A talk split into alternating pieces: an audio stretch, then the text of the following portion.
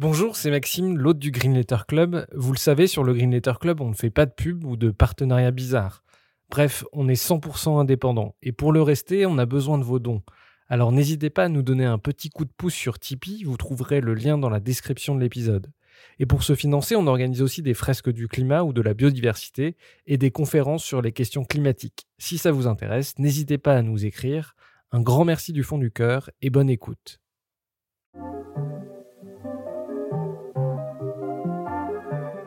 Bienvenue dans le Green Letter Club, la chaîne qui décortique les grands sujets écologiques. Aujourd'hui, nous allons plonger dans l'histoire de l'énergie. Bois, charbon ou pétrole, jamais dans l'histoire de l'humanité nous n'avons autant consommé d'énergie fossile comme de biomasse. D'où cette question, la transition énergétique est-elle impossible à réaliser? Pour y répondre, nous recevons Jean-Baptiste Fressos, historien des sciences, des techniques et de l'environnement, chercheur au CNRS et auteur, entre autres choses, de l'événement Anthropocène et des révoltes du ciel. Bonjour Jean-Baptiste. Bonjour. Euh, vous êtes historien des sciences, des techniques et de l'environnement. L'intérêt de vos travaux, c'est notamment que vous vous cantonnez pas au caractère événementiel de l'histoire, mais que vous vous intéressez aussi au flux de matière, à l'histoire matérielle. Première question, quand on retrace l'histoire moderne, la grande idée qui ressort, c'est pas la dématérialisation, mais au contraire, c'est que nos sociétés sont de plus en plus voraces, gourmandes de matière. Oui, bah ça c'est une évidence. Euh, la consommation de matière euh, de l'humanité n'a fait que croître, et plus vite évidemment que la croissance euh, démographique. Donc l'économie est de plus en plus intense en, matière, en toutes sortes de matières. Quand on prend, je sais pas, l'histoire de la France d'un point de vue matériel qu'on a étudié avec des collègues, euh, non seulement depuis 1815, euh, le nombre de matières, le type de matière augmente, mais chacune des matières est consommée euh, dans de plus grandes quantités. C'est très rare qu'on voit une décrue matérielle. Dans le cas de la France, ben, il se passe quelque chose dans les années 80 avec une réduction du charbon, par exemple, liée au programme électronucléaire, mais c'est assez exceptionnel, et c'est que le charbon. Quoi. Toutes les autres matières, elles, continuent largement de croître. Donc évidemment, on n'a jamais consommé autant de bois, y compris pour l'énergie, on n'a jamais consommé autant de pétrole qu'en ce moment, etc. etc. À l'échelle mondiale, c'est très net. À l'échelle de pays, c'est un peu plus complexe, mais à l'échelle mondiale, c'est évidemment très net. La consommation de matière, en gros, on est passé de 10 milliards de tonnes en 1900 à 100 milliards de tonnes euh, maintenant, en, 2015. Euh, alors du coup, le terme de transition énergétique est absolument dans toutes les bouches aujourd'hui. On a même un, un ministère qui s'occupe de la transition énergétique. Et pourtant, dans un article, vous écrivez, le problème de la transition énergétique, c'est qu'elle projette un passé qui n'existe pas sur un futur pour le moins fantomatique le concept de transition énergétique, il est faux historiquement?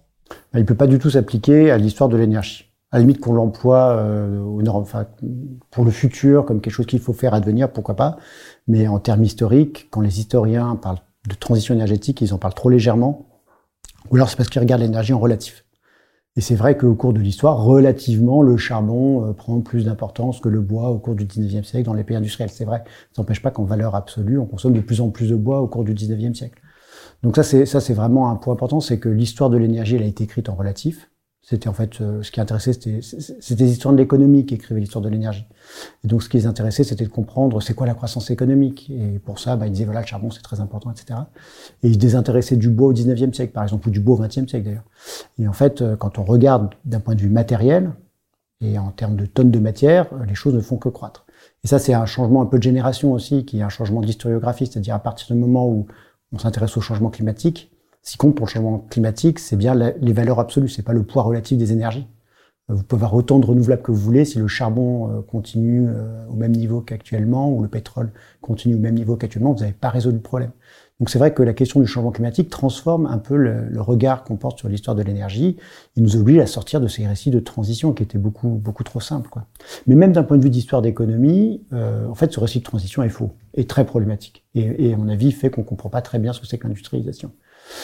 Si je prends l'exemple euh, de, la révolution industrielle, pour employer un terme d'ailleurs qu'on n'utilise plus trop en histoire, mais le passage euh, du, bois au charbon, en fait, euh, les sociétés riches du 19e et du 20e siècle consomment bien plus de bois, y compris pour leur énergie, ne serait-ce que pour boiser les mines.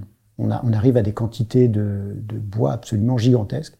Parce que les mines, évidemment, c'est des, infrastructures immenses, quoi. C'est des milliers de kilomètres sous, terre qui doivent résister au, poids des, roches environnantes, qui doivent résister à l'humidité, euh, etc. Et puis, évidemment, pour les mineurs, l'effondrement et l'éboulement, c'est le premier risque de mortalité, de loin.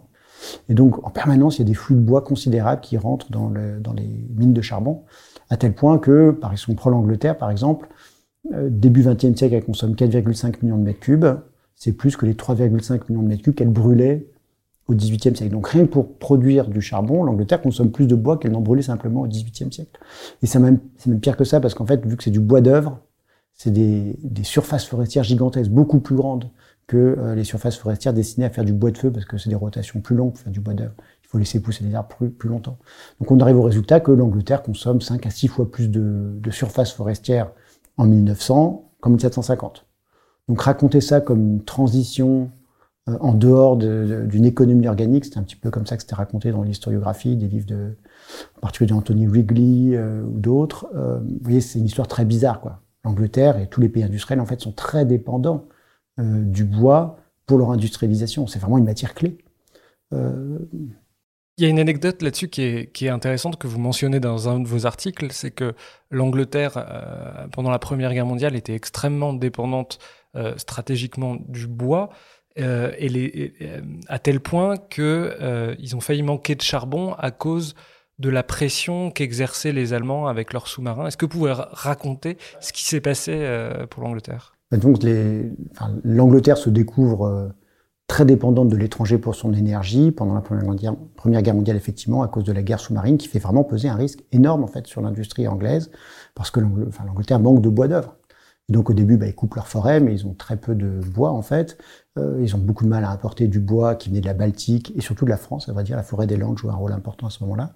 Et donc effectivement, c'est un, gros problème pour euh, pour leur industrie, à tel point qu'après la Première Guerre mondiale, l'Angleterre est obligée de se soucier de ses forêts de faire des grandes politiques de plantation, euh, parce qu'elle a besoin, de, parce qu'elle a des mines de charbon. Le paradoxe, c'est qu'en fait, elle est obligée de se soucier des forêts parce qu'elle a beaucoup de charbon et qu'elle veut exploiter son, son, charbon, en fait.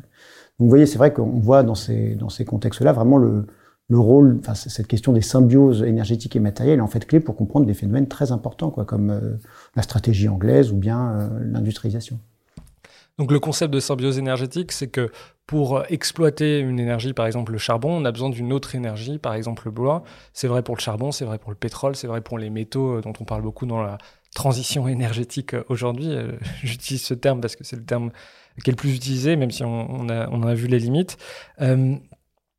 Il y a d'autres technologies qui sont vraiment euh, symboliques de la, de la révolution industrielle. C'est par exemple les chemins de fer. Les chemins de fer, c'est des technologies qui, en fait, pareil, utilisent énormément, pas que d'acier, pas que de minerais, mais aussi beaucoup de bois. Alors, les chemins de fer, on aurait dû clairement appeler ça des chemins de bois. Ça consomme beaucoup plus de bois que de fer. En fait, plein de technologies qui sont inventées en Angleterre, euh, liées au charbon, dans le reste du monde, vont, consommer surtout du bois parce que les mines n'étaient pas aussi développées, parce que le charbon était bon marché. C'est vrai aux États-Unis, c'est vrai en Russie, c'est vrai au Brésil. Au Brésil, jusque dans les années 1950, les locomotives utilisent du bois. Ils utilisent beaucoup plus de bois que de diesel ou que de charbon, en fait. Jusque dans les années 1950, c'est très tard, en fait. Aux États-Unis, c'est jusque dans les années 1880 où, en fait, les locomotives utilisent plus de bois dans leur chaudière que de charbon. En Russie, c'est 1913 voyez, donc c'est vraiment, il faut imaginer que l'industrialisation, ça, a beaucoup reposé sur, du bois et que la focalisation sur le charbon, c'est lié à la focalisation sur l'Angleterre en vérité.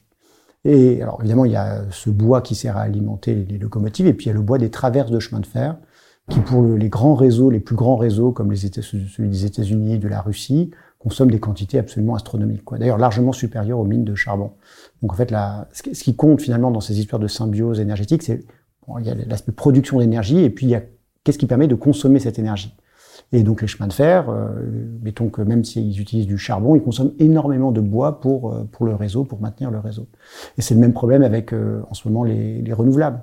C'est sûr qu'on on se focalise beaucoup sur les éoliennes et sur les panneaux solaires et la consommation de terres rares ou, ou d'acier pour les, les, piles des éoliennes, etc. Mais ce qui, ce qui est le plus problématique, c'est pas tant ça que les voitures électriques, qui elles consomment des quantités bien plus, bien, bien plus importantes en fait.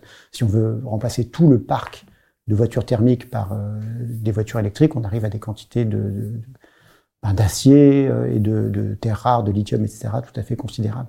Donc la vraie question, en fait, c'est au fond, qu'est-ce qu'on va faire de toute cette énergie? C'était la question au 19e siècle, ça reste la question actuellement. Pour reprendre le cas des, technologies euh, des renouvelables ou des voitures électriques, c'est quoi la symbiose énergétique? Ça veut dire que pour aller extraire des métaux, il faut énormément de, de, pétrole. Pour fabriquer l'acier, il faut du charbon. C'est comme ça que c'est intriqué, que ces énergies, elles sont intriquées. Parce que, par exemple, pour euh, extraire une tonne de roche, moi j'ai les chiffres pour, euh, pour l'industrie euh, aurifère. pour un gramme de un, gramme de d'or, en gros, il faut excaver une tonne de roche à peu près. En tout cas, c'est ces ordres de grandeur là. C'est délirant. Pour l'or, pour évidemment, c'est absolument délirant parce que la concentration est, est infime. Pour le fer, c'est moins le cas. Le fer, on est, euh, il, y a des, il y a des gisements à 50%, donc il faut une tonne de. Mais ce qui, ce qui est compliqué, une fois, c'est après, c'est d'avoir de l'acier. Et là, il faut en gros une tonne de charbon pour avoir euh, une tonne d'acier. Et donc, elle est là, la symbiose. Et donc, elle est omniprésente parce que l'acier, c'est partout, en fait. C'est dans les voitures électriques, c'est dans les éoliennes, c'est dans toutes les infrastructures modernes. C'est pour ça que, évidemment, l'idée de transition énergétique, elle se focalise sur les moteurs, en vérité. C'est pour ça qu'on parle de transition, parce qu'on voit le moteur, on se dit, ah oui, il y a quelque chose qui s'est et c'est vrai, il y a quelque chose qui a changé quand on regarde les moteurs, mais quand on regarde en fait euh, l'ensemble du système, il faut voir tous ces inputs euh, liés à l'acier, liés au ciment, etc., qui fait que bah, la transition est beaucoup moins, beaucoup moins nette, beaucoup moins impressionnante. Par exemple, si on prend encore le cas des renouvelables, euh, bah, une éolienne ou un panneau solaire, c'est 20 à 30 fois mieux qu'une centrale à gaz. On pourrait dire super. Maintenant, si ça sert à faire tourner une voiture, Là, la voiture électrique, c'est beaucoup moins intéressant parce que vous avez euh, en gros 70% de la masse de la voiture qui est de l'acier. Et cet acier, on le fait encore très majoritairement avec du charbon à l'échelle mondiale. Et donc, en fait, quand vous, quand vous voyez une voiture, faut imaginer en gros deux tonnes de charbon. C'est à peu près ça qu'il faut pour faire une voiture de nos jours. Donc, c'est pour ça que là, d'un seul coup, euh, la réduction des émissions de CO2, bah, elle devient moins, moins pertinente, quoi, moins intéressante. Et euh, pour faire l'avocat du diable, euh, ce serait pas possible de faire de, du charbon, enfin de, de l'acier avec autre chose que du charbon Pourquoi on fait de l'acier avec du charbon Alors, il y a en fait le problème de la réduction du minerai de fer. Le fer est mêlé à de l'oxygène et il faut, faut enlever cet oxygène et pour ça on a besoin d'une base et on utilise le charbon, d'un réducteur. Euh, alors, il y a plein de projets pour faire de l'acier à l'hydrogène. Mais quand on regarde les chiffres, on se rend compte que c'est pas du tout à la hauteur. Quoi. Alors c'est deux entreprises, il y a Hybrid, qui est une entreprise suédoise importante, et Arcelor, qui propose de faire de l'acier à l'hydrogène, mais c'est des projets sur quelques, quelques centaines de milliers ou au plus un et quelques millions de tonnes d'acier. La production totale d'acier en ce moment dans le monde, c'est 1,8 gigatonnes.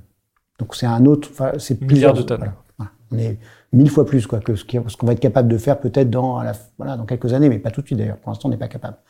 Et donc très vite, on arrive un peu à des paradoxes, quoi, parce que si on veut produire tout cet hydrogène qu'il faudrait faire pour faire l'acier, il faudrait plein d'électricité renouvelable, mais donc on les fasse avec des éoliennes. Ces éoliennes elles-mêmes nécessitent de l'acier, donc très vite on arrive un peu à un serpent qui se mord la queue. Donc voilà, il y a des choses qui vont être très compliquées à décarboner, et je crois qu'il faut, faut bien en avoir conscience, quoi. C'est-à-dire euh, sur l'acier, sur le ciment, l'idée qu'on va décarboner tout ça en, en 20 ou 30 ans, c'est assez illusoire. Voilà. Quand on connaît aussi un peu le temps de diffusion des technologies, ça met du temps en fait à changer comme ça toute cette énorme infrastructure euh, technologique que représente, je sais pas, l'acier et les cimenteries à l'échelle mondiale. Quoi.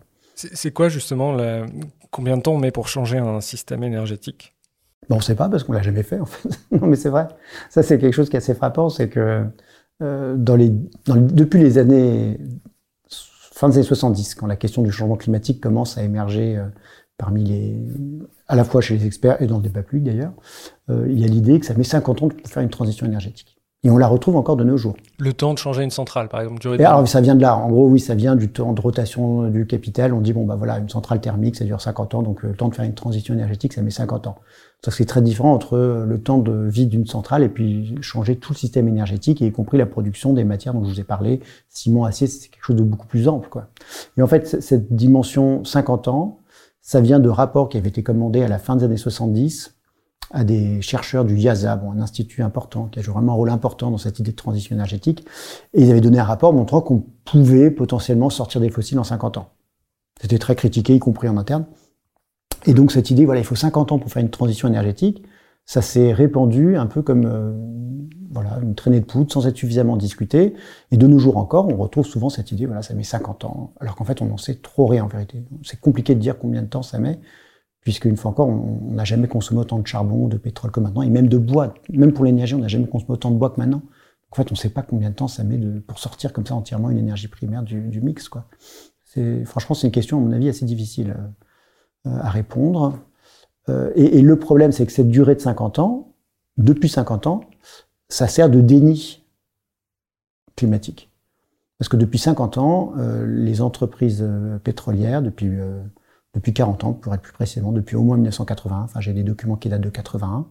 On a Exxon, par exemple, en 82 exactement, et euh, Edward David, qui est le, chef de la R&D d'Exxon, euh, est invité à parler de climat par un climatologue qui s'appelle Jim Hansen dans un colloque, et il dit, bah oui, évidemment, il y a du changement climatique. Il n'est pas encore climato-sceptique, euh, mais il dit, a priori, la catastrophe climatique arrivera après la transition énergétique, puisqu'on sait que ça met 50 ans pour faire une transition énergétique.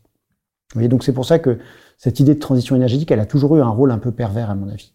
À la fois, bah oui, il faut en faire une, donc tout le monde est pour faire une transition énergétique, et en même temps, on a l'impression que les choses sont sous contrôle, quoi. Surtout quand on dit, voilà, ça va mettre 50 ans, et donc euh, la catastrophe climatique arrivera après, ce qui a été en fait un argument de, important pour les, une sorte de climato-scepticisme soft, quoi, plus subtil et donc plus plus répandu que nier le changement climatique.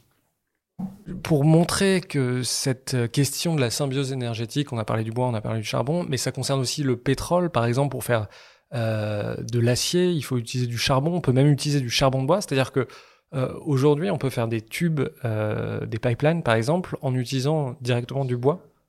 En fait, c'est un exemple que je trouve assez amusant. En gros, si vous prenez l'histoire du pétrole, le pétrole a entièrement dépendu du bois jusque dans les années 30, parce que tous les dériques sont en bois, parce qu'on transporte le pétrole dans des tonneaux. Donc vraiment, le pétrole est né du bois, né des arbres, quoi. Vraiment, c'est absolument indispensable. Alors, dans les années 1910, euh, on arrive sans doute au sommet de la consommation de bois de l'infrastructure pétrolière, avec des. Aux États-Unis, par exemple, euh, jusque dans les années 30, on a construit pas loin d'un million de derricks, et c'est 30 tonnes de bois à chaque fois, donc c'est vraiment beaucoup de bois. Quoi. On a 30 millions de tonnes de bois sur 50 ans d'extraction pétrolière. Euh, alors on pourrait dire ça c'est une histoire ancienne. Hein, on transporte plus le pétrole dans des tonneaux et les dériques en bois c'est fini, ce qui est vrai.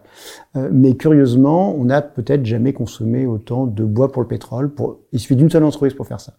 Cette entreprise c'est Vallourec, qui est une entreprise française qui, dans les années 2000, a racheté son compétiteur allemand qui s'appelait Mannesmann. Et Mannesmann euh, avait euh, dans ses propriétés une immense exploitation forestière au Brésil d'eucalyptus 230 000 hectares, un truc vraiment gigantesque. Il coupe en gros 50 hectares par an en coupe rase pour faire du charbon de bois. Et ce charbon de bois, il sert à faire de l'acier, qui sert à faire des tubes pétroliers, qui sert à extraire du pétrole. Et ce pétrole est d'ailleurs indispensable à l'exploitation forestière. Donc en fait, vraiment cette idée de transition, vous voyez là, ça marche pas du tout. Quoi. On a du bois qui sert à faire de l'acier, qui sert à extraire le pétrole, et le pétrole évidemment permet de produire beaucoup plus de bois. Ça, c'est aussi un point assez frappant, c'est que le bois énergie, c'est pas du tout derrière nous. Le bois énergie a explosé depuis les années 70 dans le monde dans les pays pauvres comme dans les pays riches. Oui, nous on revient. Alors il y a la centrale de Gardanne dans le sud de la France, mais il y a une centrale, je crois, si je dis pas de bêtises, à Drax au, Royaume-Uni qui utilise plus de bois que la capacité de production euh, du Royaume-Uni en bois. Tout à fait. Alors ça, c'est vraiment, euh, ça montre l'impasse complète de, de la stratégie qui consiste à, à faire passer, euh, enfin retourner dans une économie organique des infrastructures qui étaient faites pour les fossiles.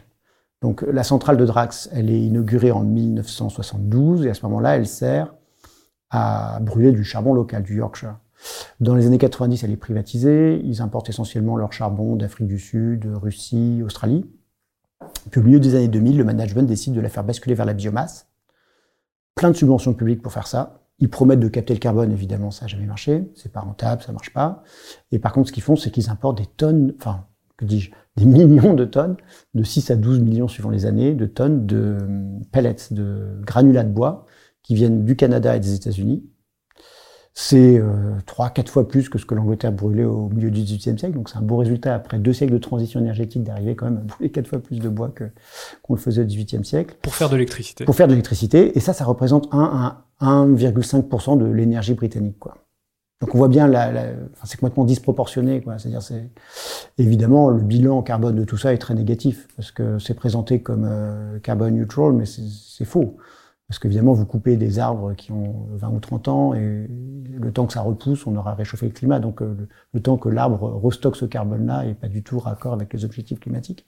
Et puis évidemment, toute la chaîne de Drax est alimentée au pétrole parce que c'est le pétrole qui permet d'avoir les machines, les abatteuses multifonctionnelles qui coupent les arbres, qui permettent de broyer ça. Oui, les abatteuses, pour expliquer, c'est des sortes de petits tracteurs qui sont capables de raser des forêts, faire des coupes rases. Ah, c'est très impressionnant. Si enfin, en France, ça commence à se développer. D'ailleurs, euh, la foresterie est devenue beaucoup plus productive grâce à ça.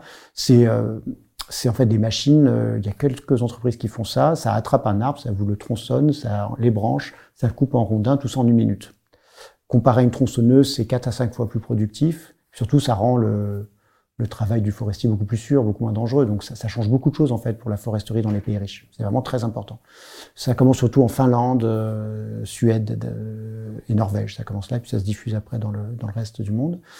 Euh, en France, on est en plein dans la diffusion de ça. C'est-à-dire les gains de productivité dans la foresterie sont très importants en ce moment grâce à ça. Bon, et donc évidemment que Drax, euh, en fait, c'est du pétrole, quoi. C'est du pétrole et du bois. Et ça, c'est vraiment un phénomène général. Et vraiment, la, la, la production du boit, c'est quelque chose d'assez intéressant parce que ça s'est entièrement transformé grâce au pétrole. C'est pour ça que vraiment, c'est des symbioses. C'est-à-dire, euh, quand on dit que le bois, c'est une énergie verte ou décarbonée, c'est qu'à moitié vrai, quoi. Parce que toutes ces machines dont on parle, ça consomme beaucoup de pétrole, évidemment. Et puis après, le bois, il faut le transporter, c'est dans des camions, etc. Il y a des calculs qui sont faits. On arrive au résultat qu'en gros, c'est euh, vous, vous, investissez une calorie en pétrole, vous avez 10 calories euh, en bois, en énergie, quoi. Donc c'est sûr que c'est moins carboné que le pétrole, mais ça dépend du pétrole. Oui, et puis sachant que c'est pas des forêts, on dit il faut 1000 ans par exemple pour faire un sol, c'est pas des, des, forêts qui sont intéressantes d'un point de vue biodiversité, parce que c'est des plantations de bois avec des pesticides. Enfin, ça dépend, ça dépend. Sur, sur Drax, je sais pas exactement. Il faudrait vérifier quel type de forêt c'est. Est-ce que c'est des plantations? Par contre, oui, c'est vrai. C'est-à-dire euh, maintenant, c'est des chiffres assez ahurissants dans les derniers rapports de la FAO. 30% du bois est produit sur 3% de la surface forestière. Évidemment, c'est pas des forêts, c'est des plantations. En particulier des plantations d'eucalyptus. Les plantations d'eucalyptus à haut rendement, mais c'est quelque chose d'absolument révolutionnaire en fait. Enfin, ça change tout dans l'histoire du bois, quoi. C'est une transformation récente. Ça date des années 60. Hein. Ça, ça, commence en, au Portugal, en Espagne d'abord. C'est des papetiers suédois euh, et anglais qui commencent à faire des grandes plantations d'eucalyptus à, à, haut rendement. Ça s'est largement diffusé au Brésil, en Argentine, en Uruguay et en Chine. La Chine, depuis les années 90, a planté des millions d'hectares d'eucalyptus évidemment, en fait, euh, est-ce que c'est, enfin, c'est complètement dépendant des fossiles, parce qu'on met plein d'engrais. Pour avoir ces hauts rendements, il faut vraiment mettre plein d'engrais. Les rotations, c'est de 5 à 7 ans. Donc, en fait, l'arbre est coupé très vite. Et les rendements sont absolument ahurissants. Euh, les records, par exemple, la plantation de Valourec, dont je vous parlais, ils peuvent faire jusqu'à 80 mètres cubes de bois par an par hectare. 80 mètres cubes. Alors, ça donne aucune idée, mais je peux vous dire que les forêts françaises début 20e siècle, c'est 2,3 mètres cubes par an et par hectare. Donc c'est 30, enfin 20 fois plus productif, quoi. 15 fois plus productif. Donc vraiment, le bois hein, est devenu une énergie euh, très nouvelle, très moderne d'une certaine manière. C'est pas du tout euh, quelque chose de ringard, quoi, au contraire. Et, si je peux me permettre d'insister sur ce point, parce que je trouve que c'est très important, une des plus grandes transformations du système énergétique contemporain qu'on a vécu dans notre euh, jeunesse, j'ai envie de dire, qu'on n'a complètement pas vu, c'est la transformation de l'Afrique subsaharienne et l'urbanisation de l'Afrique subsaharienne. C'est la première fois dans l'histoire de l'humanité que vous avez des villes qui font plus de 10 millions d'habitants, Kinshasa, Lagos, Dar es Salaam, euh, entre 10 et 15 millions d'habitants, qui dépendent presque, enfin, le bois joue un rôle central dans l'énergie de ces villes-là, parce que c'est avec le bois que les gens se chauffent et cuisinent. Et donc vous avez des quantités de consommation. Alors c'est pas du bois, c'est du charbon de bois qui brûle. Et c'est très important parce que le charbon de bois, ça peut se transporter. Alors que le bois, c'est compliqué à transporter. Le charbon de bois, c'est beaucoup plus dense en énergie. Donc, c'est vraiment une technologie urbaine. C'est transporté par camion. Donc là, on a encore un aspect euh, symbiose qui est très important. Et par exemple, euh, pour Kinshasa, il y a un rapport récent du CIRAD qui montre que Kinshasa consomme 2,8 euh, millions de tonnes de charbon de bois par an pour les 11 millions d'habitants de Kinshasa. À titre de comparaison, Paris, dans les années 1860, c'était 100 000 tonnes de charbon de bois. Enfin, c'est un autre ordre de grandeur, quoi. Et ça, c'est possible que parce qu'il y a des camions. Et donc, il y a des camions qui permettent d'approvisionner Kinshasa sur des milliers de kilomètres carrés. En fait, la forêt du bassin du, Congo, quoi, qui est de plus en plus euh, utilisée avec des pistes, etc., qui permettent de produire euh, l'énergie dans les, dans les pays pauvres. Sachant que, euh, selon les prévisions de l'ONU, Lagos devrait faire autour de 80 millions d'habitants en 2100, Kinshasa autour de plus de 60. Non, mais c'est ah les prévisions qui. Euh, ce qui paraît peu probable, mais parce que ça veut dire une ville de 80 millions d'habitants. Mais en tout cas, oui. Euh, alors, ce, qui enfin, ce que je trouve intéressant, c'est que faut pas voir ça comme une persistance de l'ancien, comme un truc ringard en fait, ni d'ailleurs avoir un regard péjoratif là-dessus, parce que déjà, c'est en fait, c'est moderne. Hein, ça date des années 60. Ça utilise des camions, euh, donc c'est des technologies modernes. Et puis, ça a permis euh, à ces villes-là d'être relativement protégées euh, des, cours du dollar et des cours du pétrole. Donc ça, a vraiment eu un rôle important. Et d'ailleurs, on le voit bien dans le discours des organisations internationales sur ces technologies-là.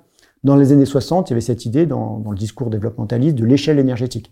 Les pays pauvres passeraient au fur et à mesure de leur développement du bois, et puis après au butane, et puis après l'électricité. Puis à partir des années 80, surtout après les chocs pétroliers, la FAO, la Banque mondiale euh, revient en arrière en, en disant non, en fait, au fur et à mesure que ces pays s'enrichissent et s'urbanisent, en fait, ils consomment de plus en plus de charbon de bois. Et l'électricité n'est pas contradictoire avec le charbon de bois. L'électricité, ça sert à s'éclairer, à faire tout, tout, plein de choses utiles, recharger ses téléphones portables, etc. Mais pour la cuisine, le charbon de bois euh, reste l'économie, euh, reste l'énergie la moins chère. Puis le fait que des, des marchands euh, et puis des paysans arrivent à approvisionner en énergie des villes de, de plus de 10 millions d'habitants, c'est quand même assez impressionnant. Quoi. Donc voilà, ça c'est intéressant parce qu'on d'ailleurs il y a un rapport de 2017 de la FAO qui s'appelle The Charcoal Transition, la transition vers le charbon de bois. Quoi. Vous voyez, c'est alors maintenant l'idée c'est de rendre plus vert cette, cette, cette technique énergétique justement en faisant des plantations et pas évidemment en utilisant du, du bois de forêt primaire tant qu'à faire. Voilà, donc ça montre bien à quel point en fait le récit de la transition énergétique, on sait qu'il est faux depuis longtemps. C'est pas moi qui, pas moi qui raconte ça. C'est très connu. Et c'est ça vient d'Afrique en fait. La meilleure réfutation, la première, la plus sérieuse, c'est venu en fait des, des, gens qui connaissaient un peu ce qui se passait en Afrique. Quoi. Euh, mais parfois quand même, euh, par exemple au 19e siècle, on voit le charbon qui euh, prend des. Euh, enfin, il y a de moins en moins, en tout cas, de boîtes de chauffe, de boîtes de feu. Euh, mais en fait, ça veut dire qu'il y a une sorte d'effet rebond ou de substitution d'usage qui, fait que d'autres industries vont aller utiliser du bois. C'est-à-dire qu'on réduit pas euh, la matière qu'on a délaissée, mais elle va servir à d'autres usages. C'est autre chose. Alors, elle sert. Bon, je vous ai déjà parlé des chemins de fer, mais c'est vraiment énorme en fait. C'est beaucoup de bois. Euh, donc les mines, ça, je vous en ai déjà parlé. Une, une autre technologie importante, c'est le papier.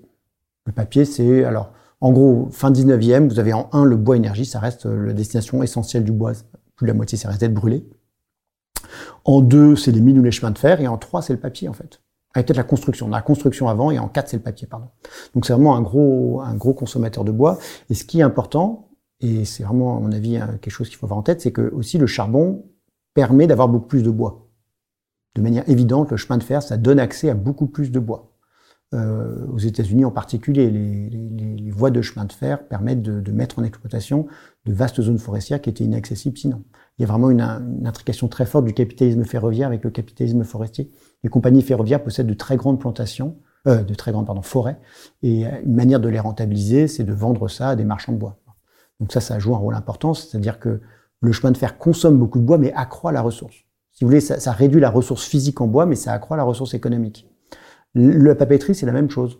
Parce que le papier, ça permet de valoriser du bois qui serait inexploitable sinon. Du bois jeune, du bois de mauvaise qualité, ou alors très loin des marchés. Vous transformez ça en pâte, en pâte à bois, qui est un produit à haute valeur ajoutée. Donc là, pareil, ça augmente en fait la production de bois, le papier, bizarrement. Donc voilà, il y a, il y a vraiment plein d'effets symbiotiques importants. Et un autre exemple, c'est en fait le charbon. Par la distillation du charbon, vous faites un produit qui s'appelle le créosote, qui est un très bon préservatif euh, du bois. Ça préserve le bois 20, 30, 40, 50 ans, alors qu'avant le bois, au bout de 4 ou 5 ans, il fallait changer euh, le bois, par exemple, pour les traverses de chemin de fer. Donc ça, ça change tout, en fait, de, de l'économie aussi du bois. Voilà, donc vraiment, les matières, faut les penser ensemble. C'est ça le, le, point, le point important. Et effectivement, même si les Anglais ne brûlent plus de bois dans leur fourneau ou dans leur chemier, ça n'empêche pas qu'ils consomment de plus en plus de bois. Entre 1830 et 1930, c'est multiplié par 6 la consommation de bois anglaise et par 3 par habitant. Donc voilà, un pays qui fait une transition énergétique qui consomme trois fois plus de bois, oui, c'est quand même bizarre, quoi. Alors, on a abondamment parlé du bois. Euh, L'énergie qui est vue comme euh, symbolique de la, de la révolution industrielle, c'est le charbon. On voit ça comme une énergie sale, comme une euh, énergie archaïque. Pourtant, c'est une énergie qui est encore abondamment utilisée. Elle est au centre de nos vies sans qu'on s'en rende vraiment compte. Ah oui, tout à fait. Le charbon, ça reste en fait un des piliers du monde industriel, bien sûr. Bah, le charbon, c'est indispensable presque, presque pour faire de l'acier. Le, les cimenteries à 90% en fait à l'échelle mondiale, ça fonctionne au charbon. Donc voilà, il y a plein de choses vraiment qui dépendent encore massivement du charbon. Puis des matières difficiles, quand même, sans, enfin, en tout cas, si on veut avoir un monde moderne, etc., difficile de s'en passer, avec des infrastructures telles qu'on les connaît. De nos jours en France, euh, le charbon paraît avoir quasiment disparu. On l'utilise plus, plus pour la sidérurgie presque. Mais en fait, euh, si on prend les importations, la France consomme encore énormément de charbon dans les biens qu'on achète euh, chaque année de l'étranger. Il y a des papiers qui permettent de faire ça. Alors c'est des chiffres de 2018, ça a pu changer un petit peu à la marge, mais globalement ça reste à mon avis juste dans les ordres de grandeur. Euh, les importations françaises de, enfin, le commerce extérieur français, ça représente une tonne de charbon par an et par français dans les biens qu'on importe. Et donc, vous voyez, on est 70 millions, ça fait 70 millions de tonnes de charbon par an. C'est assez proche du pic euh, d'extraction de la France de 1963. On était à 85 millions de tonnes de charbon. Quoi. Ça a baissé, mais pas tant que ça. Donc c'est pour ça qu'en fait les émissions CO2 de la France, euh, si vous prenez l'empreinte nationale, c'est plutôt pas mal. Ça a pas mal baissé depuis les années 80-90, euh, en grande partie grâce au nucléaire. Si vous prenez l'empreinte euh, complète, en prenant en compte le commerce extérieur, c'est beaucoup moins satisfaisant. On reste à 10-11 tonnes par Français par habitant. Quoi. Et, on est, et ça stagne. Et encore, on, est, on fait partie des, des, économies qui doivent sans doute être dans les euh, moins pires, si on peut parler comme ça. Euh, par exemple, les États-Unis, eux, ils ont un recours massif au charbon. On parle même pas de la Chine. Enfin, euh, les grands pays producteurs, ils sont aussi euh, très charbonnés encore. Alors, le, le, le, grand âge du charbon, ça commence euh, dans les années 2000 en vérité. C'est pour ça que le charbon, c'est une énergie moderne. C'est plus moderne que le nucléaire, en fait. Les centrales à charbon, en moyenne, sont plus jeunes que les centrales nucléaires. Les centrales nucléaires, en moyenne, dans le monde, elles ont 31 ans d'âge. Ce qui pose d'ailleurs tout un tas de problèmes qu'on découvre cet hiver. Euh, et les centrales à charbon sont plus jeunes. On doit être autour de 15 ans en moyenne euh, d'âge pour les centrales à charbon. Parce qu'on en a construit énormément dans les années 2000 en Asie. Alors la Chine, évidemment, c'est le cas le plus spectaculaire. Euh, c'est 4 gigatonnes de charbon par an. C'est c'est plus que tout ce que la France brûle dans toute son histoire. Donc c'est sûr que ça paraît absolument démentiel. Maintenant, si on le rapporte à d'autres pays d'Asie, c'est pas si extraordinaire. C'est-à-dire, euh, si vous prenez par exemple l'Indonésie, euh, la consommation de charbon entre 1980 et 2020, ça a été multiplié par 60. La Chine, c'est que multiplié par 10, par exemple. Euh, la Thaïlande, c'est à peu près pareil. La Corée du Sud, c'est x7. Euh. Voilà, en fait, c'est pas non plus si extraordinaire, quoi, le cas chinois, quand on le replace un peu dans l'économie mondiale du charbon. L'Australie, etc., c'est des, des, pays qui consomment énormément de charbon. Les États-Unis, euh, ont vu leur consommation de charbon énormément croître entre 1980 et 2008. J'ai plus les chiffres en tête, mais ça doit bien être x3. Euh... Oui, c'est ça. Dans un article, vous écrivez justement que ça triple entre 1980 et 2008, je pense. 2008, c'est ouais. c'est le pic du charbon aux États-Unis. On doit être 1,2 gigatonnes par an. C'est bien plus, effectivement, que, que le charbon sous Roosevelt ou le charbon au 19e siècle, etc., évidemment. Euh, et le charbon a été grandement remplacé par du gaz aux États-Unis, hein, lié évidemment au gaz de schiste. Donc euh, oui, les grands pays industriels consomment énormément de charbon de nos jours encore. En Europe, la seule grande puissance industrielle du continent est le premier consommateur euh, mondial de lignite, le charbon le plus polluant, c'est l'Allemagne. Euh, elle sacrifie en fait d'immenses zones de son territoire à ça. En fait, c'est des dizaines de milliers d'hectares euh, de terre qui partent euh, en mine. Hein. C'est assez, assez, spectaculaire. C'est assez intéressant parce que justement la, la transition énergétique, si on peut dire, dans le cas du charbon, c'est surtout de passer de mines euh, ouais, souterraines à, à, ces énormes mines mmh. à ciel ouvert où il y a des excavatrices à godet. Il faut se rendre compte de ce que c'est qu'une excavatrice à godet. C'est une révolution en fait, effectivement. C'est une très grande révolution du charbon. Euh, j'avais fait, j'avais regardé quelques chiffres, les, les grosses excavatrices qu'on peut voir dans les mines en Allemagne, mais pas qu'en Allemagne, aux États-Unis, en Australie ou ailleurs. Hein, euh, en théorie, ça peut sortir 70 millions de tonnes de charbon par an avec 5 techniciens. 70 millions de tonnes, c'est, je dis, c'est la France extrait avec euh, plus de 200 000 mineurs, 85 millions de tonnes de charbon euh, dans les années 60. Donc, c'est, enfin, le charbon est très très moderne. C'est un bon exemple de ça. Quoi. Ces, ces choses-là sont vraiment extraordinairement productives. Est-ce que, est que, vous pouvez juste décrire ce que c'est qu'une excavatrice oh, bah, Je pense que tout le monde a vu ça. C'est des, la, la, plus grande machine jamais construite euh, par les humains, machine terrestre. Donc c'est effectivement une sorte d'énorme. Ça ressemble plus à un engin de terrassement, on va dire, qu'un un, un engin de mine. C'est une sorte de grande pelle rotative qui creuse la terre qui dégage le, le charbon avec une sorte de grand godet, puis c'est transmis ensuite le charbon euh, et sur une sorte de grand, qu'on appelle ça, de tapis roulant, quoi, qui envoie ça ensuite euh, dans des camions ou autres. Donc euh, vraiment, les, mines de charbon, c'est quelque chose de moderne. Alors ça, c'est vrai pour l'Allemagne, c'est vrai pour les États-Unis, mais c'est pas vrai pour la Chine. En Chine, 80% du charbon est encore extrait par souterrain. Même s'il y a de plus en plus de grandes mines à ciel ouvert en Mongolie intérieure, etc., ça reste quand même le charbon souterrain qui domine. Alors là, c'est intéressant parce que euh, ça montre aussi le rôle ambigu de l'Europe. L'Europe, euh, voilà, euh, premier continent à rentrer dans l'âge du charbon, premier continent qui, serait sur le point d'en sortir. Bon, je vous ai dit quand on regarde les importations, c'est moins convaincant.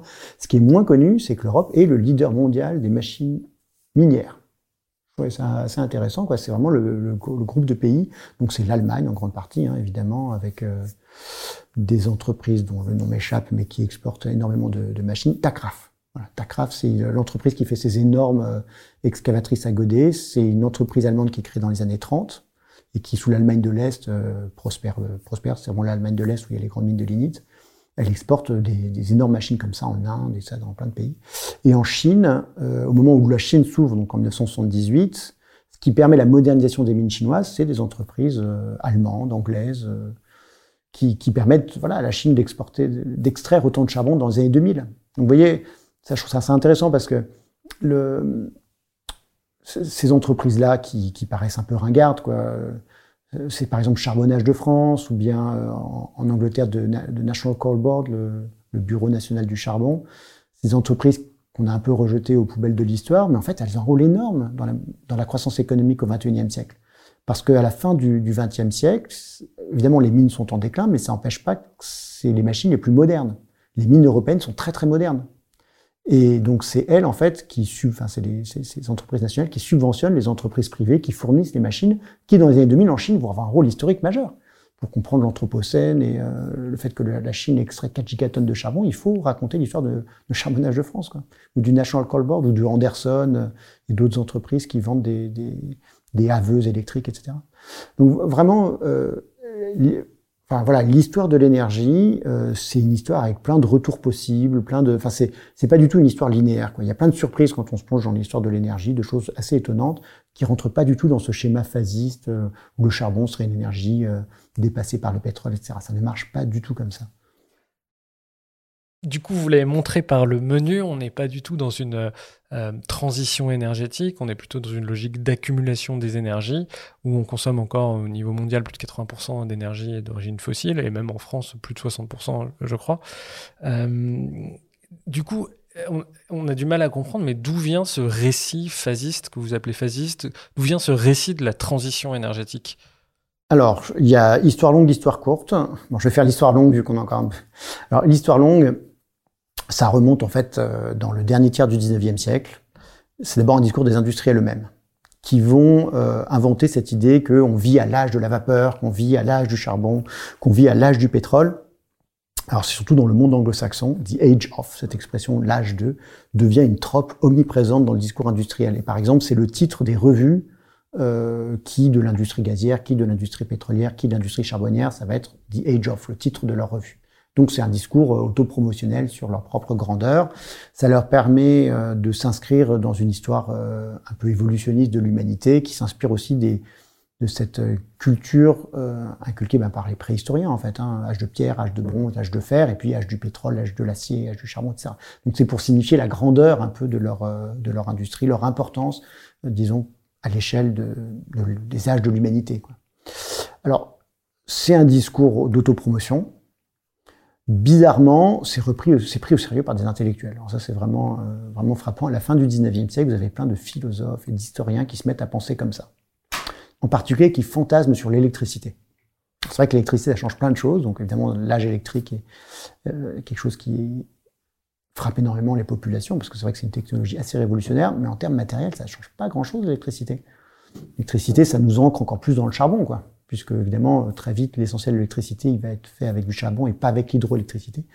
Il n'empêche que voilà, on a des intellectuels, en particulier Patrick Geddes et Louis Mumford. Louis Mumford est connu. Euh, il a écrit un livre qui s'appelle Techniques and Civilization, qui a c'est un peu le chef-d'œuvre de cette pensée phasiste en fait, euh, très à la mode à la fin du 19e siècle. Et, lui, il écrit en 1932, il, s'inscrit complètement dans cette lignée-là où il va vous raconter une histoire de l'humanité en âge. quoi. Euh, l'âge éotechnique, c'était les renouvelables, avant qu'on ait inventé, découvert le charbon. L'âge paléotechnique, de la pierre, donc c'est le charbon en fait. Et puis l'âge néotechnique, ça sera l'électricité. Et il explique que grâce à l'électricité, on va, on va plus consommer de charbon. Ce qui était faux, hein, manifestement. Et ce qui enfin, ce qu'on savait être faux quand il l'écrit en 1932, puisque les centrales électriques déjà consommaient énormément de charbon et que euh, les experts montraient très bien que l'hydroélectricité ne pourrait pas fournir toute l'électricité que les États-Unis ou d'autres pays allaient consommer. Quoi. Donc euh, c'est un discours qui se développe et je dirais qu'il y a beaucoup de succès parce que euh, l'énergie a tout de suite été prise dans les débats politiques et en particulier dans la question du socialisme. Et il y a eu cette idée assez forte chez les, socialistes pardon, anglais et américains que l'âge de l'électricité serait l'âge du socialisme parce que l'électricité c'est un réseau, ça met tout le monde en réseau, ça rend finalement euh, obsolète, le capitalisme classique concurrentiel, il fallait que les gens coopèrent, etc. Donc il y avait vraiment cette idée. Il y avait aussi l'idée que grâce à l'électricité, on aurait une déconcentration industrielle, parce que c'est des petits moteurs, et donc il y aurait plein d'artisans qui pourraient de nouveau être compétitifs par rapport à la grande industrie. Donc il y avait tout un discours euh, anarchiste positif autour de l'électricité, assez curieux. Voilà, donc parce qu'on veut des grands bouleversements politiques, on imagine de grands bouleversements matériels derrière. Quoi. C'est un peu parce qu'on parce qu'on est dans un schéma très déterministe au fond et on n'a jamais fait le deuil du déterminisme technologique, même si on sait que c'est faux. Et donc euh, voilà, ça c'est je dirais la situation dans les années 30, mais c'est un discours, vous voyez, soit d'autopromotion industrielle, soit d'historiens et de philosophes qui n'y connaissent pas grand-chose. Mais les experts, euh, que ce soit les géologues, les forestiers, les pétroliers, évidemment, ils savent très bien que le charbon, ça fait que croître, même euh, malgré l'électricité et malgré le pétrole, et même grâce au pétrole en fait. Hein. Puisque le pétrole, ça sert à faire tourner des voitures et qu'il faut plus de charbon que de pétrole pour, pour faire une voiture en fait. Donc, ils le savent très bien que c'est faux. Et donc, le discours de la transition énergétique euh, va devenir un discours d'experts euh, avec l'énergie nucléaire. C'est dans un deuxième temps. Ça commence dans les années 50 et ça va exploser après le choc pétrolier de 73. Où là, euh, l'idée qu'il bah, y a une crise énergétique, donc il faut faire une transition énergétique, devient le discours de tout le monde. Alors qu'auparavant, dans les années 50, c'était vraiment le discours du lobby nucléaire américain. C'était vraiment lié à un groupe d'intellectuels assez spécifiques donc à la fois des savants atomistes et aussi des néo-malthusiens, c'est-à-dire des gens qui réfléchissent à, l'épuisement des ressources. Et en fait, pour eux, il y aura une transition tout simplement parce qu'il y aura plus de fossiles. Et par contre, il y aura du nucléaire. Et, donc, c'est cette vision vraiment où l'énergie qui est, avant va disparaître parce que par épuisement, en fait.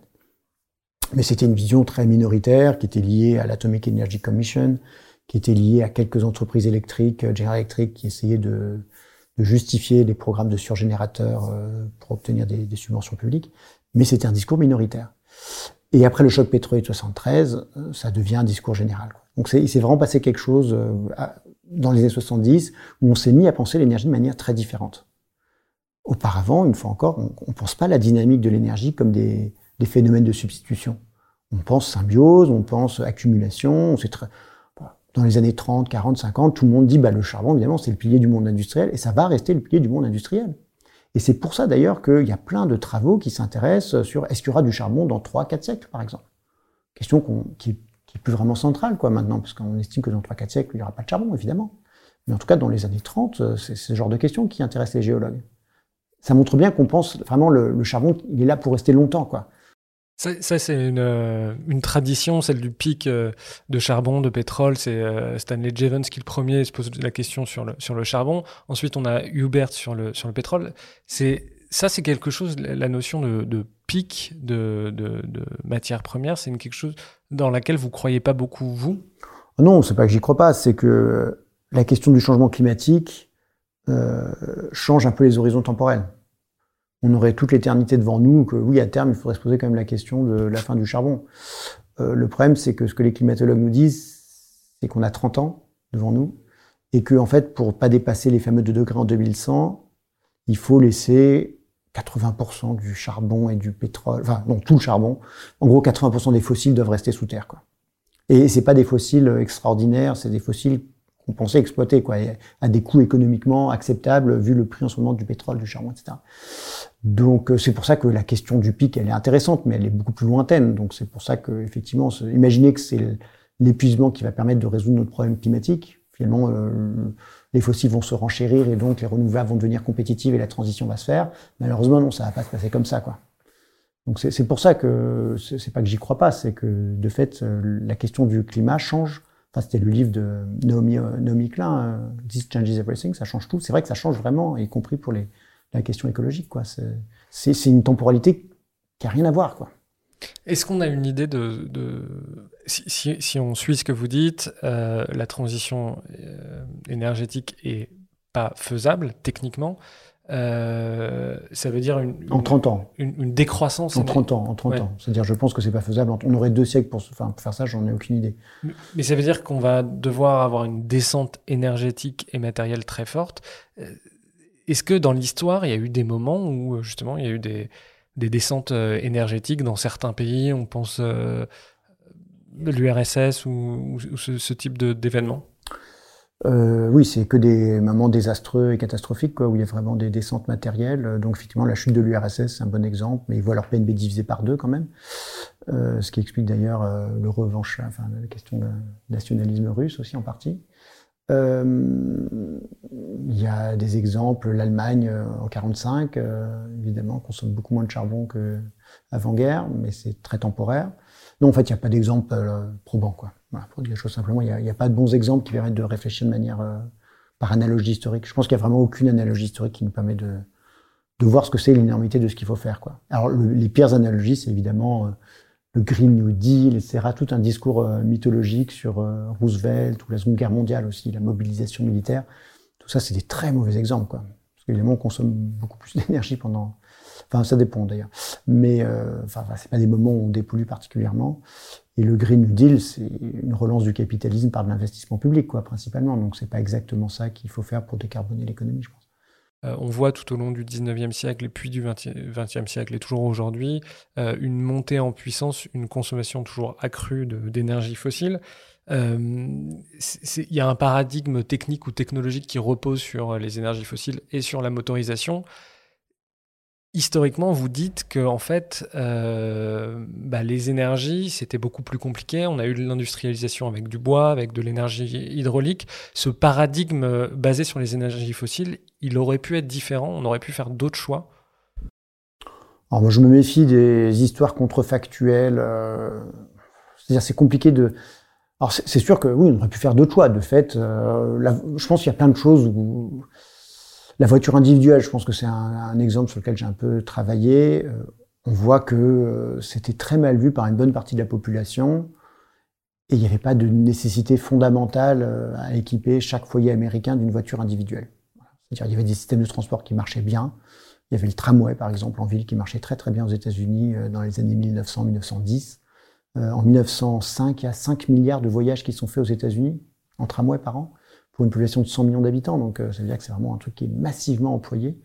Euh, et, pour autant, le gouvernement a favorisé à tout prix la voiture individuelle et la suburbanisation. Les deux vont évidemment euh, vont de pair, hein, ça va ensemble. En partie sur, sur des arguments anticommunistes, avec cette idée que il faut rendre les Américains propriétaires. C'est plus simple de faire avec des petites maisons individuelles pas chères qu'en euh, ville, etc. Donc il faut produire plein de logements, de mauvaise qualité d'ailleurs, et euh, les automobiles qui vont avec. Donc c'est sûr qu'il y, a ce genre de, de stratégies qui ont joué, hein, à mon avis, qui ont joué des rôles très importants. Euh, après, par exemple, l'électricité, c'est difficile d'imaginer un monde sans électricité. Vous voyez, un monde moderne sans électricité, c'est plus compliqué et assez vite, on aurait quand même besoin de fossiles pour produire l'électricité. Je, je faudrait, faudrait imaginer ce que ce serait une économie où on aurait, par exemple, uniquement choisi de faire de l'hydroélectricité ou bien des petites éoliennes d'ailleurs qui marchaient bien. Hein. À la fin du début du XXe siècle, il y, a, des millions d'éoliennes aux États-Unis qui servent soit à pomper de l'eau, soit à alimenter des petites batteries qui permettent de faire tourner un, un transistor dans le dans le Midwest, quoi, avec une dynamo et une petite batterie. À, quoi elles servent ces, hydroliennes, éoliennes du Midwest? Ah, ça sert c'est vraiment hyper important pour l'histoire de l'énergie, l'histoire de l'agriculture. Ça a permis, à partir des années 1860, de pomper de l'eau et donc d'irriguer le Midwest, d'abreuver des bêtes et donc de mettre en culture le Midwest. Et donc ça, c'est ça qui transforme complètement le marché des céréales à l'échelle mondiale. C'est à ce moment-là qu'en fait, dans les pays riches d'Europe de l'Ouest, on a moins peur de la disette donc c'est vraiment majeur quoi, comme phénomène historique. Et vous voyez, ça a dépendu des, des éoliennes. Ça c'est intéressant. Vous voyez, quand on, quand on imagine le 19e siècle, les phénomènes importants, on n'imagine pas forcément les éoliennes américaines, mais on a tort en fait. C'est vraiment quelque chose de très très important. Peut-être plus important que la machine à vapeur et, les métiers textiles en Angleterre dans les années 1830, quoi, qui est un peu l'exemple emblématique de la révolution industrielle. Euh, mais je, une fois encore, euh, assez vite quand même, on bute sur des, c'est-à-dire, ça a vraiment été des économies très différentes et plus petites crois qu'il faut le reconnaître. Il y a des travaux qui sont faits sur l'Angleterre où ils disent à partir de 1860, c'est compliqué d'imaginer l'économie anglaise de continu, continuant de croître sans, le charbon. Oui, c'est un peu des exercices de pensée faits par des, historiens de l'économie, économétriciens, qui disent imaginons que l'Angleterre n'ait pas eu de charbon, qu'est-ce qui se serait passé? En gros, à partir de 1860, ça, ça bloque de partout, quoi. Ça bloque parce que bah, faut importer de plus en plus de bois, ça devient assez délirant, les quantités de bois qu'il faudra importer de la Baltique, etc. euh, ça bloque parce que la sidérurgie consomme. En fait, c'est surtout pour faire des matières, quoi, pour faire de l'acier que ça pose problème. Pas tant pour l'énergie mécanique. Les machines à vapeur sont pas si importantes en fait comparées à, à l'acier. Puis, puis le chauffage domestique qui joue un rôle très important aussi dans la consommation de charbon anglaise. Hein. C'est euh, le premier ou deuxième poste de consommation, c'est le chauffage domestique. Donc voilà, assez vite, on arrive quand même à des blocages. Après, c'est très compliqué parce que quand on réfléchit comme ça, on ne sait pas quel développement technologique qu'il aurait pu avoir. Vous voyez ce que je veux dire? C'est pour ça qu'il faut se méfier. Quand on dit cette technologie-là est absolument indispensable, en fait, sans cette technologie-là, il y aurait une autre euh, trajectoire technologique dont on n'a à peu près aucune idée en vérité. Donc, euh, c'est difficile d'imaginer ce qui serait passé. Mais c'est intéressant quand même, vous parlez de la tragédie des tramways aux États-Unis. Euh, on voit quand même que c'est des choix politiques qui ont voulu bah, détruire, détruire un système technique qui marchait bien. Bon, ça c'est un exemple effectivement assez spectaculaire. Euh, je vous ai dit les tramways ça fonctionnait bien, les gens étaient satisfaits. Et puis, euh, pour autant, les tramways ont quasiment disparu euh, du paysage américain. Alors ça s'est passé en plusieurs temps. Premier temps, c'est après la Première Guerre mondiale, le, enfin, le prix de la main-d'œuvre augmente et donc les compagnies de tramway sont moins en, moins en moins compétitives. La voiture en ville commence à se développer Or, les compagnies de tramway étaient chargées du, pavé, de maintenir euh, la voirie. Elles sont de plus en plus chères, donc elles sont de moins en moins rentables. Et puis en 1935, il y a une loi antitrust qui force les, compagnies électriques qui possédaient ces compagnies de tramway de vendre ces compagnies de tramway. Et elles vont être achetées par euh, Standard Oil, General Motors, Firestone, donc euh, un peu les piliers, si vous voulez, du système automobile. Et évidemment, pour ces entreprises, le cœur de leur business model, ça va pas être de faire du transport collectif électrique. Et donc, ils vont laisser les compagnies de tramway euh, péricliter ou même les, enfin, les remplacer par des bus ou par rien du tout. Quoi. Donc là, on a un exemple effectivement assez majeur quand même, où le, enfin, le, comment dire, le choix technologique, visiblement, n'a pas été optimal. Quoi. Ça, ça arrive aussi euh, clairement dans l'histoire, c'est qu'on prend pas la bonne trajectoire. Quoi. Et surtout, a posteriori, on se rend compte que ça a été une trajectoire assez désastreuse. Et maintenant, on, a un mal fou à revenir à un, urbanisme euh, fondé sur les transports en commun. Parce qu'une fois que les villes sont très très grandes, c'est compliqué. Et puis la voiture, en fait, est un redoutable compétiteur. Malgré tout ce qu'on en dit, euh, ça reste très très performant. Dernière question pour euh, les gens qui s'intéressent à ces questions énergétiques, qui ont compris que justement les systèmes énergétiques étaient des systèmes complexes, intriqués entre eux. Est-ce que vous avez un message euh, à adresser aux gens euh, sur cette question énergétique, sur la manière dont il faut la comprendre? J'ai un message assez, assez évident. Quoi. La question, c'est pas tant euh, comment on produit l'énergie que comment on la consomme et qu'est-ce qu'on fait avec cette énergie. donc, pour reprendre l'exemple classique, il y a l'éolien et le solaire, c'est nettement supérieur au, gaz ou au charbon en termes de, de bilan carbone. Donc il n'y a pas de raison d'être contre, euh, contre ces technologies. Par contre, on doit être contre euh, des technologies pas très utiles dans tout ce qu'on va faire de cette électricité. Quoi. Et je pense que la question, c'est plutôt le transport individuel électrique. C'est ça le, la question clé en ce moment, un des débats importants qu'on devrait avoir mais qu'on n'a pas. C'est est-ce que euh, la fin de la voiture thermique, c'est pas le moment où il faut repenser beaucoup plus profondément les questions de mobilité et essayer de sortir de la mobilité individuelle, ou alors de, réduire drastiquement le poids des automobiles. Parce qu'une fois encore, une, voiture, euh, qu'elle soit électrique ou pas, euh, 70% de sa masse, c'est de l'acier. Et cet acier, on ne saura pas le décarboner à, l'horizon 2030-2040. Euh, euh, là-dessus, les choses sont assez claires. Donc en fait, si, vous gardez le système équivalent, vous n'avez pas tant changé que ça.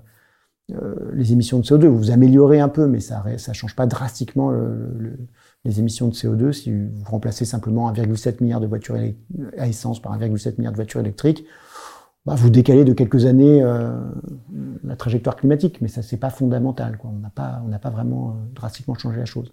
Là, en ce moment, il y a énormément d'argent public qui va dans, dans la subvention aux véhicules électriques. Donc en gros, le gouvernement français, avec de l'argent public, subventionne l'achat par des gens aisés, en vérité, de voitures électriques, euh, certaines pouvant être des modèles luxueux de 2 tonnes font deux tonnes, quoi. Ça, euh, ça n'a aucun sens climatiquement, socialement, etc. Donc ça, ce genre de choses, il faudrait vraiment arrêter, quoi. Donc la voiture électrique, bah, oui, peut-être qu'on ne pourra pas s'en passer parce qu'on a construit ces villes tentaculaires et maintenant c'est compliqué de revenir en arrière. Mais si on ne veut pas s'en passer, faisons quelque chose d'intelligent, des voitures hyper légères, euh, évidemment très peu puissantes, etc., couplées à un réseau ferroviaire ou à des transports en commun qui fonctionnent, quoi. Mais pas vouloir